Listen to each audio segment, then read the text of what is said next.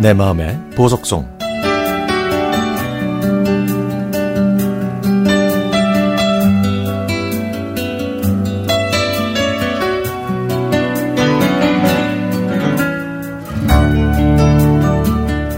저보다 4살 많은 개구장이 오빠가 있었습니다.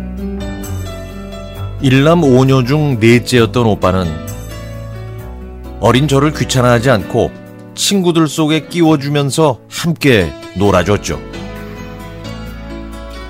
부모님은 한국 전쟁 때 황해도에서 아무것도 없이 몸만 빠져나오셨기 때문에 늘 검소하셨고 부지런하셨습니다.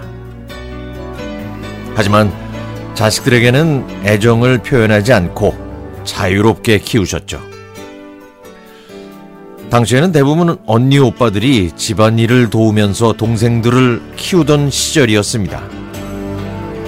그런데 저희 집은 언니들이 집안일을 돕고 동생도 돌봤지만 오빠는 남자라는 이유로 하루 종일 놀기 바빴습니다.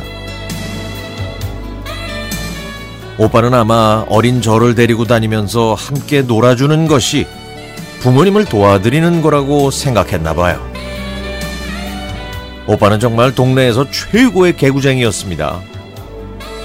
오빠와 친구들은 매일 산으로 들로 온 동네를 헤집고 다니면서 다양하다 못해 희한한 놀이까지 하면서 시간을 보냈는데요. 눈이 내리면 산토끼를 잡으러 산으로 갔다가 한밤중에 토끼 한 마리를 들고 나타난 적도 있었고요. 동네 어귀의 냇물이 얼면 썰매를 만들어서 친구들과 함께 얼음 위를 지치다가 살얼음에 빠졌는데도 집에 오지 않고 친구들과 계속 놀았죠. 다행히 논바닥에 불을 피워서 꽁꽁 언 몸과 바지, 양말, 신발을 말렸습니다. 큰 길가에 있던 저희 동네를 앞동네라고 불렀고 그 뒤에 밭과 놀이터를 넘어서 있는 동네를 뒷동네라고 불렀는데요.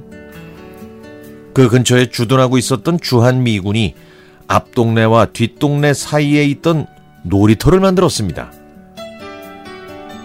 그래서 그랬는지는 모르겠지만은 그네와 시소 철봉은 제법 크고 튼튼했죠.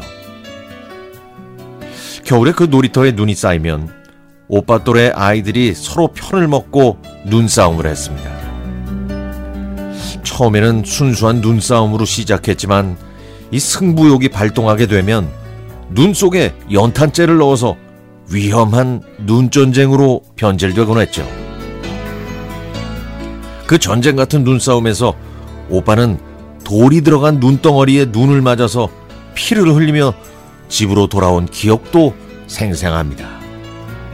아, 물론 곧바로 동네 의원에 가서 치료를 받아 아물기는 했지만 이 눈가의 흉터는 개구쟁이의 훈장처럼 남아 있습니다.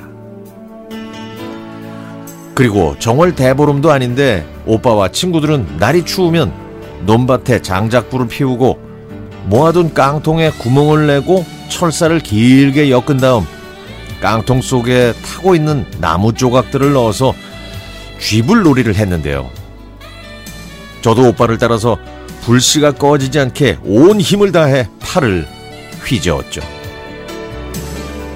그렇게 놀기 좋아했던 오빠는 고등학생이 돼서 저에게 사이먼 앤 가펑클의 LP판을 보여주면서 Bridge Over Troubled Water라는 노래 이 노래 제목도 멋지지만 두 사람의 화음이 정말 아름다우니까 들어보라고 음반을 턴테이블에 올렸습니다.